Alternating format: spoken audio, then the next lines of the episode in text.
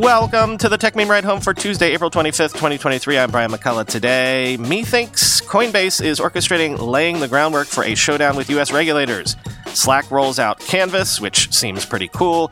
AI guardrails from NVIDIA, a browser built for AI tools from Opera. And I delve into the whole story about that AI generated Drake song that has gone viral. Here's what you missed today in the world of tech. Something tells me Coinbase is activating a pre planned strategy at this point. Coinbase has asked a U.S. federal court to force the SEC to respond to a petition Coinbase filed back in July of 2022 demanding clearer crypto regulations. Quoting Decrypt, the exchange sent the SEC its so called petition for rulemaking last July and asked the regulator to propose and adopt rules for digital asset securities.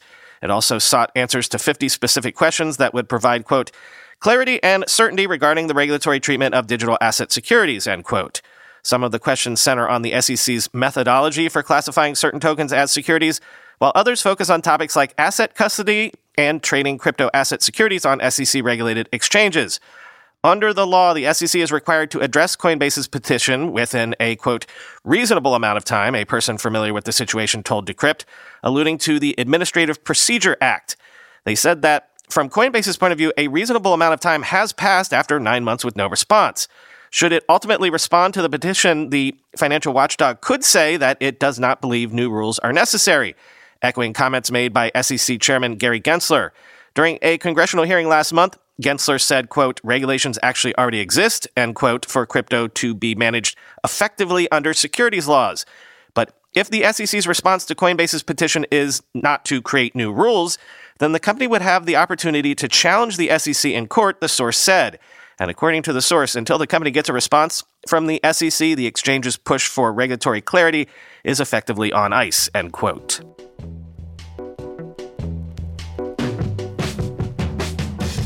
Slack has begun rolling out Canvas, a collaboration tool for each channel in your Slack with document creation, editing, and more. This was actually announced back in September of 2022, but it's rolling out today, quoting The Verge. The best thing about Slack's new Canvas feature is that I barely need to explain it to you. It's like Google Docs, but inside of Slack. Make a canvas, add some stuff, and share it with whoever you want. Every channel in your Slack now has a canvas attached to it, and you can also make and share as many as you want. That's it. Slack first announced Canvas last year, and it's starting to roll out to all Slack users today. I've been testing an early version over the last few days, and they're definitely going to be one of my more used Slack features going forward. They're maybe the most useful organizational tool Slack has ever created. See, the problem with Slack is that it's chaos. Since it's primarily a messaging app, everything that happens in Slack happens in a chat. Chats move fast and they resist organization. Even if you're ruthless about forcing people to thread everything, you're going to end up with a million threads that start with things like question with thread details and okay, I was thinking. Slack wants to be a repository for all your company's information, documents, data, and workflows, and is actually quite useful for many of those things. But it requires way too much scrolling and searching to find the things you were looking for. One way to think of Canvas is just as collections of Slack objects. You can type text into them, but you can also upload photos and videos, embed Slack apps, add links, run polls, and all the other things you do in a message. Links can show up as nice cards. YouTube videos will play in line and all of Slack's rich links and media show up in canvases too. Really, anything you can do in Slack, you can do in a canvas, but now those things are stored in a document that you can find and organize much more easily. Yes, you can embed a canvas within a canvas, canvasception, I guess. And if your company is deep enough into Slack that you have buttons to file bug reports and multi step workflows, you can invoke with a slash command. All those work inside a canvas too. But even though it's technically a collaboration tool for document creation, Canvas isn't really a competitor to Google Docs. It's also not a particularly sophisticated editing tool. For one, you can make lists and headings, but you otherwise don't have much control over how text looks. Multiple people can work on a canvas at once, but Google Docs handles multiple cursors and overlapping edits much better. Because it's Slack, canvases handle sharing and permissions really well, much better than Google Docs. When you make a new canvas, you can share it with anyone in your organization or share it with a channel, and everyone in the channel will have access. There's no public sharing, though, so you're limited to the people who have access to your Slack. For most documents, this is probably a good thing. All the comments on a canvas live in a dedicated Slack thread, which itself is searchable, just like anything else in Slack. If you mention someone in a canvas but they're not yet shared, their name shows up with a gray background. Share it with them, and it turns blue, end quote.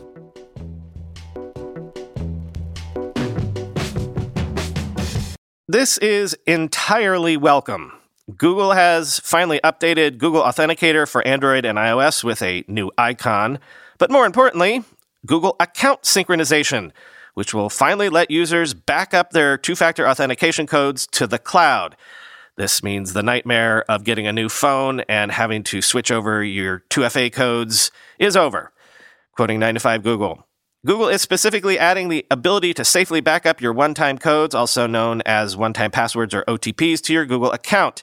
This has been a quote major piece of feedback, especially when setting up new or lost devices. Quote, since one time codes in Authenticator were only stored in a single device, a loss of that device meant that users lost the ability to sign into any service on which they'd set up two factor authentication using Authenticator, end quote. You can continue to use Authenticator without a Google account and sync capabilities, but why would you want to?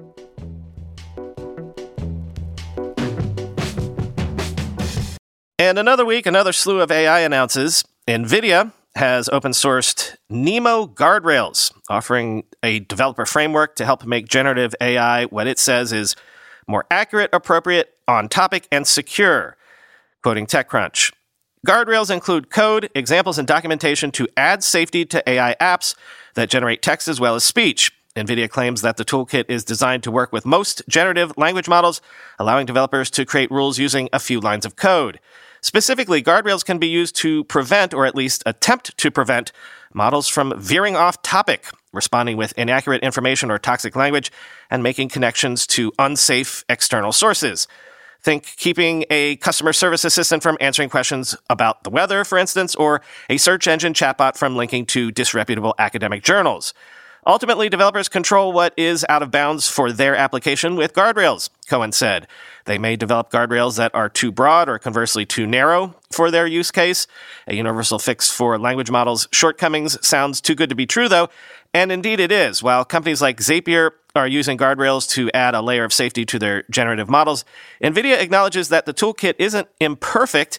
It won't catch everything, in other words. Cohen also notes that Guardrails works best with models that are, quote, sufficiently good at instruction following, a la ChatGPT, and that use the popular LangChain framework for building AI powered apps that disqualifies some of the open source options out there.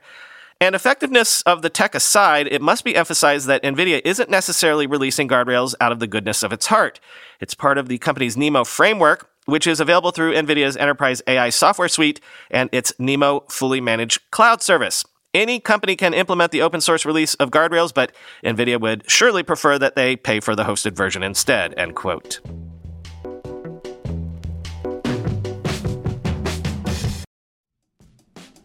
Recently, the world learned the power of artificial intelligence, a technology cybersecurity leaders have been leveraging for years. Now, as AI expands and evolves, those same security leaders are left wondering where humans fit into the next generation of AI empowered security tools and solutions.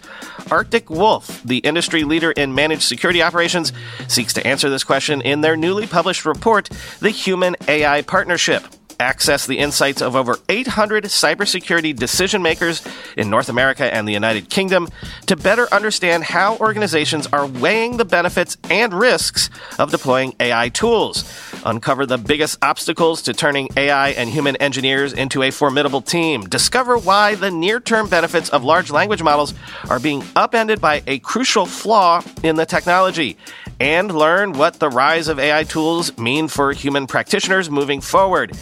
Get your copy today at arcticwolf.com slash techmeme. That's arcticwolf.com slash techmeme. Want a better way to simplify your business finances across expenses, vendor payments, and accounting? If so, Ramp could be a complete game changer. Ramp is the corporate card and spend management software designed to help you save time and put money back in your pocket. Ramp gives finance teams unprecedented control and insight into company spend. With Ramp, you're able to issue cards to every employee with limits and restrictions and automate expense reporting so you can stop wasting time at the end of every month. Ramp's accounting software automatically collects receipts and categorizes your expenses in real time so you don't have to. You'll never have to chase down a receipt again, and your employees will no longer spend hours submitting expense reports. The time you'll save each month on employee expenses will allow you to close your books eight times faster. Ramp also saves you money. Businesses that use Ramp save an average of 5% the first year. Ramp is easy to use. Get started, issue virtual and physical cards, and start making payments in less than 15 minutes, whether you have five employees or 5,000. And now, get $250 when you join Ramp. Just go to ramp.com slash techmeme. Ramp.com slash techmeme, R-A-M-P dot com slash techmeme. And Opera is throwing open early access to Opera One, its redesigned browser with a cleaner modular look and room for future generative AI features, also tab islands and more. Quoting Engadget. It's called Opera One, and it was designed to have a cleaner look with plenty of open space for future generative AI features and extensions in its sidebar and address bar. Opera says it has implemented a new multi threaded compositor and its new modular design principles for the browser to enable a fresh batch of features that include what it calls tab islands. The browser has the capability to automatically and intuitively group websites people open based on their content. It will open all pages with menus and restaurant details in one island, for instance, and all tabs with Google Docs in another. The idea is to reduce confusion and make it easier to jump between tasks, whether for work or for something personal. Opera apparently conducted research and found that users got overwhelmed by the number of tabs they have and wish their browsers could do more for them. This is Opera's answer to that problem. While the browser was designed with the capability to create tab islands on its own, users can manually group pages together as well. They can drag and drop tabs between islands or create a new one by pressing the control or command button and clicking on the websites they want to group before right clicking on the create a tab island option. Opera considers tab islands as the first manifestation of its modular design strategy with their clearly distinguishable island borders and color markets, so we could probably expect more similarly designed features. In addition to tab islands, Opera One comes with ChatGPT, ChatSonic, and AI prompts enabled by default. If you'll recall, the company introduced sidebar integration for the AI chatbots back in March, allowing users to quickly launch them in a separate window within the browser. Meanwhile, the AI prompts feature suggests different ways people can use the chatbots to transform the text on page, such as turning a chunk of text into a soap opera dialogue or extracting information from it to create quiz questions. Opera One is now available for download from the company's website, end quote.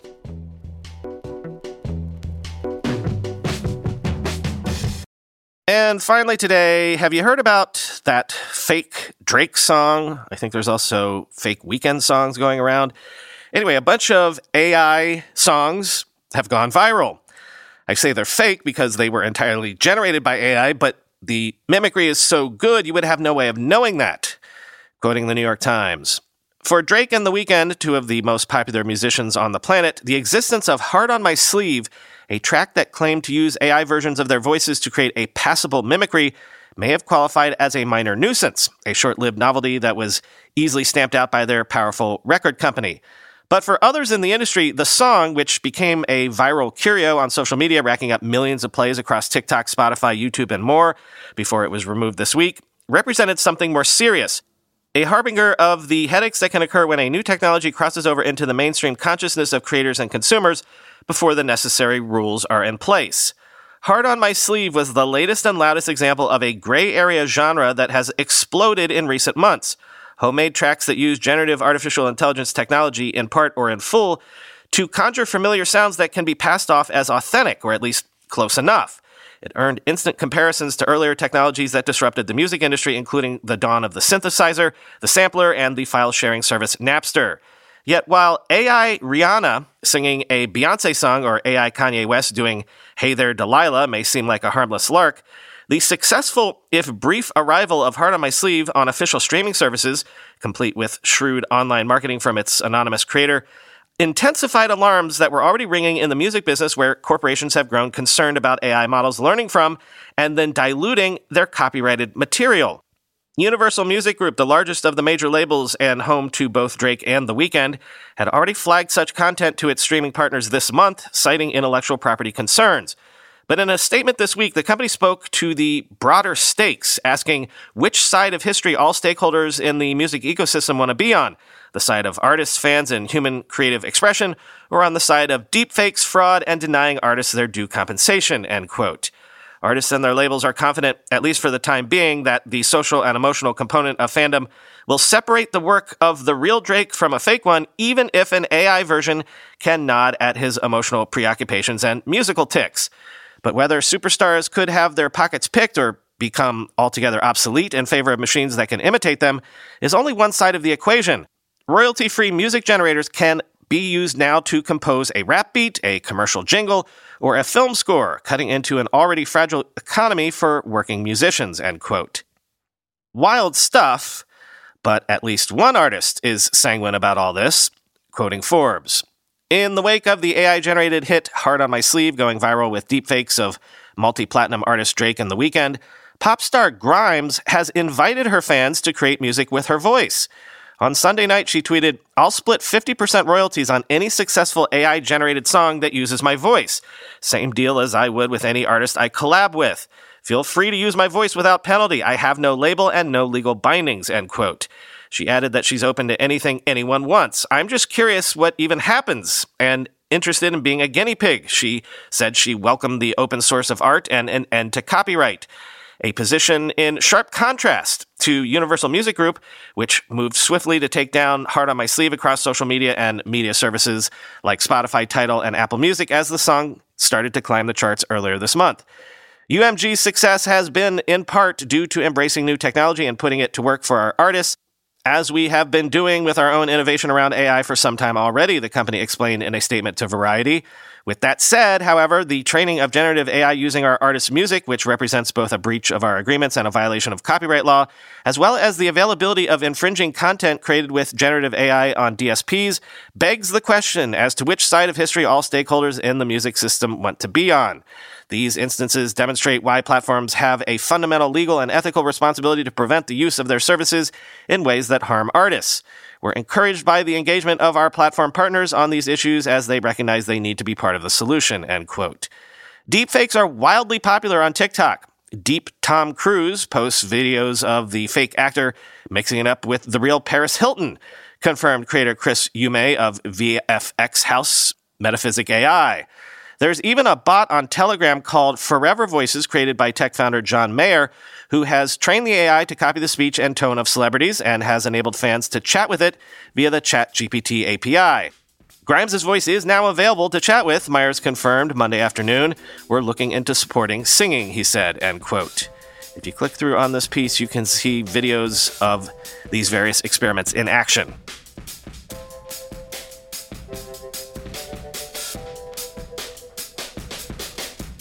I guess the Twitter algorithm might still know me better than I think. I've been getting ads for something called the Sol Reader, which is apparently an e ink e reader headset. Final link in the show notes is to a wrap up of this from, I guess, around the time of CES. I'm not saying I think the idea of a VR style e reader headset is a good idea, but it's certainly right up my alley in terms of something I'd want to give a try. If anybody knows the company, put them in touch with me. Thanks in advance.